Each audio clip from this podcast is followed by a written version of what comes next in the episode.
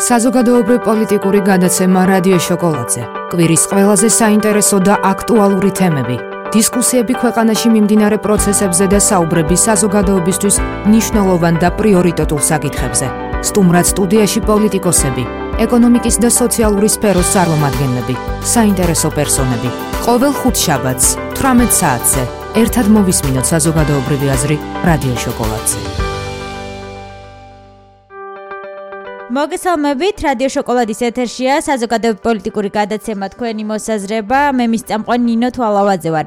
მუცოს არქიტექტურული კომპლექსის რეაბილიტაციამ როგორც წლის საუკეთესო საკონსერვაციო პროექტმა ევროპის უმაღლესი აღიარების ევროპა ნოსტრას ჯილდო მიიღო. დაჯილდოებაზე ასევე გამოვლინდება პრიზ საზოგადოების რჩეულის მფლობელიც, როგორ და როდემდე შეგვიძლია ხმის მიცემა, მთავარი პრიზის მოსაპოვებლად, ამის შესახებ დეტალურად ისაუბრებს ახლა. რადიო შოკოლადის ეთერში კულტურული მემკვიდრეობის დაცვის ეროვნული სააგენტო აგენტოს გენერალური დირექტორი ნიკა ანთაძე. მოგესალმებით ბატონ ნიკა და ძალიან დიდი მადლობა პირველ რიგში ჩართვისთვის. მოგესალმებით, მოგესალმებით, რადიო მსმენელს. ბატონ ნიკა, უფრო გასაგები რომ იყოს ჩვენი მსმენელებისთვის, რას ნიშნავს ევროპა ნოსტრას ჯილდო? კი ბატონო, მიულოცავ საზოგადოებას ამ მნიშვნელოვან გამარჯვებას და მე ძალიან მოკლედ ავხსნი საზოგადოებისთვის გასაგები რომ იყოს, ეს არის კულტურულ მემკვიდრეობაში ოსკარის ტოლფასი. ან როგორც ფილმში არის ოსკარი, აა იგივე, ასე ვთქვათ, ოსკარის აღება, იგივე შინაარსობრივი და პრესტიჟული პრესტიჟული დათვისვა გააჩნია ევროპანოსტრას პრიზს. აა და რაც ძალიან מחარებს, რომ კაცოლმა სარესტავრაციო სკოლამ შეძლო ეს პრიზი მიიღო ასე ვთქვათ ძალიან გმირული შრომის საფასურად. ეს მოხდა პირველად ბატონიკა? პრეცედენტი იყო. პირველად ჯილდო კი პირველია ევროპანოსტრას გარკვეული ჯილდოები აქვს მიღებული სხვადასხვა ნომინაციებს კლუბის განმავლობაში მაგრამ ესეთი მასშტაბით ანუ ყველა კრიტერიუმები და კომაყოფილები და ასე შემდეგ პირველია. აა რაც შეეხება თვითონ ასე თქვა გეტყვით რომ ესე იგი 159 პროექტიდან ევროპის 159 პროექტიდან 11 გამოვლინდა გამარჯვებულად 11-ში იყო მუცო რაც ძალიან מחარებს და გარდა ამისა დაიწყო ხმის მიცემის პროცედურა რაც გულისხმობს რომ საზოგადოების რჩეულას გახდეს და ხმის მიცემის პროცედურა სექტემბრამდე გრძელდება სექტემბრის დაწყისამდე და ამის შესაძლებლობა ჩვენ არაერთხელ განვაცხადებთ თუ როგორ უნდა მიეცეს ხმა რო რათა მართლა საზოგადოებრივ შეულ პროექტად იქცეს. ანუ ყველა უნდა ვიაქტიუროთ. რა თქმა უნდა ევროპანოს სტრატეგიული ორგზე იქ არის ხმისმიცემის პროცესი.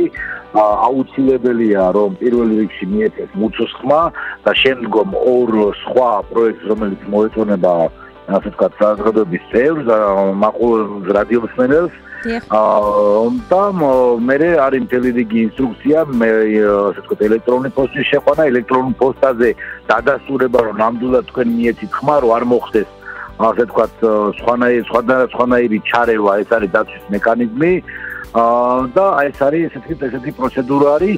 ეს იქნება გამოვლენილი ოქტომბერში ტარდება 29 ოქტომბერს ტარდება პარიზში დაჯილდოება, სადაც როგორც მუცოს უკვე გამარჯვებულ პროექტს გადაეცემა ჯილდო, ასევე გამოვლი გამოვლენილი იქნება საზოგადოების რჩეული პროექტი და ასევე სპეციალური ჟიური შეარჩევს ამ 11 ობიექტიდან ვფიქრობ და ძალიან დიდი იმედი მაქვს, რომ ამის პრეტენზიად გაგაჩნია მუცოს პროექტი. დიახ, ჩვენც რა თქმა უნდა გვაქვს ამის იმედი, იმიტომ რომ თქვენი თაოსნობით ძალიან ბევრი რაღაცა მოხდა აი ამ ბოლო წლების განმავლობაში და მე რა თქმა უნდა და რადიო შოკოლადი თქვენ წარმატებებს გისურვებთ.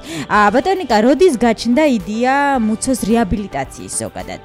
და მთავარი ხიბლი რა აქვს აი ამ ციხესოფელს? მუცოს რეაბილიტაციის იდეა არაერთი წელია არსებობს.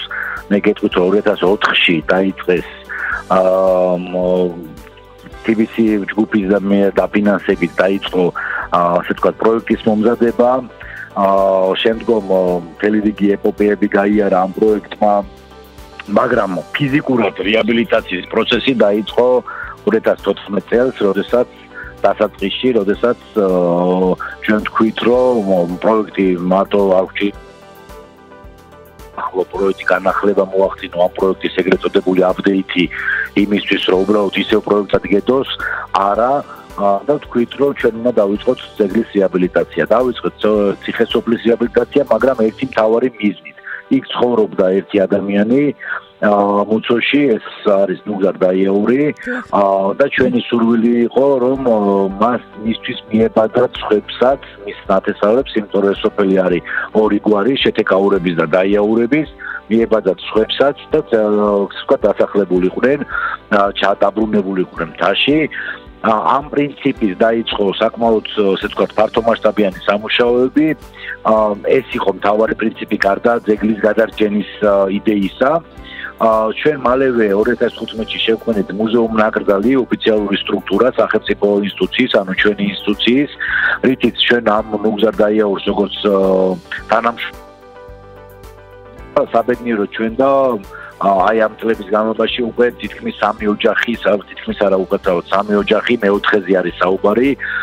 სამი ოჯახი უკვე დაბრუნდა მუცოში გამოზამთრებიანად რაც ძალიან מחარებს, რომ ზუსტად ეს პროექტი გაცვლილია ამ პრინციპზე და ფოტოშორის ევროპანოსტრას აა ნომინაციის ფაილში, რაც გამოგზავნილი იყო ოფიციალურად აღიარების ფაილში, თავარ აქცენტად ხაზგასმული არის ის, რომ ეს ევროპის გამოწვევაც არის, ევროპის მაღალმთიანი რეგიონების გამოწვევაც არის, როდესაც მთა იწლება ამიტომ ამ პროექტს ძალიან დიდი ყურადღება მიექცია, მიექცა უბრალოდ ესეთი მიმართულებით ამ ასე ვთქვათ, ამ საკითხითაც, რომ მთაში დაბრუნების პერსპექტივა გაჩნდა.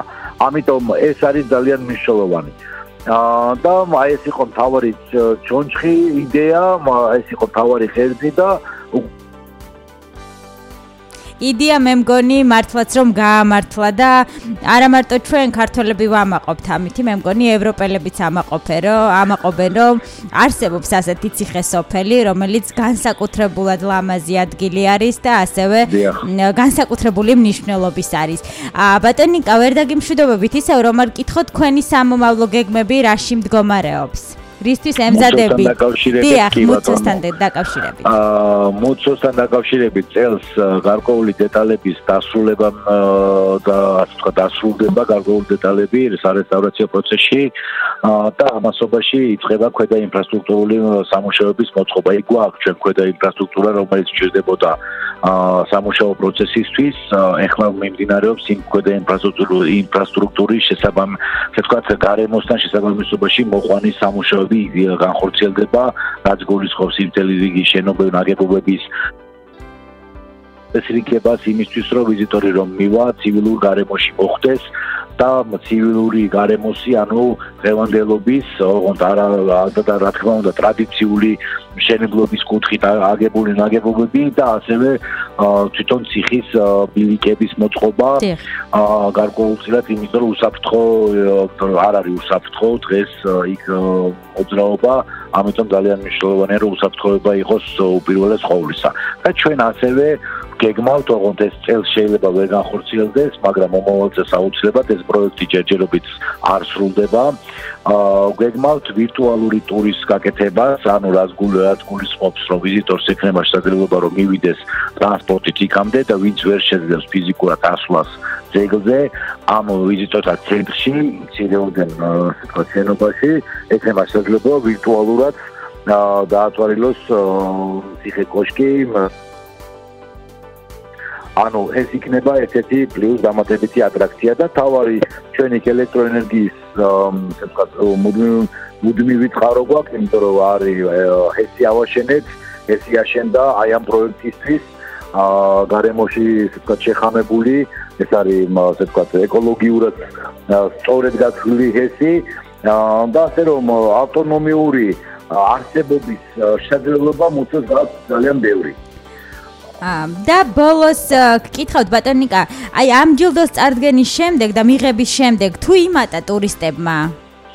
იცით რა, მე ვერ ვიტყვი რომ მუცოს ტურისტი როდის მეაკლდა ვიზიტორი. არა, რა თქმა უნდა, საქართველოს ისეთი კულტურული მემკვიდრეობა აქვს, დიახ. სამუშაოები ახლა დაიგეგმა უკვე დროი კლიმატური პირობების გამო გზა იყო ჩახერგილი იცით და სამუშაოები დაიგეგმა ჯერჯერობით ინფორმაცია რომ განსაკუთრებული არ არის, მაგრამ მე როგორც ასე ვთქვათ, მაგ პროგნოზირო, რა თქმა უნდა, გარკვეული საერთაშორისო, ანუ საერთაშორისო ვიზიტორების რაოდენობა მოიმატებს. მოიმატებს, იმიტომ რომ განაცხადები ტურისტულ კომპანიებში რო შემოდიან, მოცოზე უკვე არსებობს ამ ევროპანოსტრას ჯილდოს გამო. ძალიან დიდი მადლობა. ბატონიკა წარმატებებს გისურვებთ და ჩვენ იმედს დავიტოვებთ რომ აუცილებლად შემოდგომაზე ყველა ერთად ვიზეიმებთ და საზოგადოების რჩეულიც გახდება მუცოს ციხე სოფელი. მადლობა. კულტურული მემკვიდრეობის დაცვის ეროვნული სააგენტოს გენერალური დირექტორი ნიკა ანთაძე საუბრობდა რადიო შოკოლადის ეთერში. საზოგადოებრივი პოლიტიკური გადაცემა რადიო შოკოლადზე. კვირის ყველაზე საინტერესო და აქტუალური თემები დისკუსიები ქვეყანაში მიმდინარე პროცესებზე და საუბრები საზოგადოებისთვის მნიშვნელოვან და პრიორიტეტულ საკითხებზე.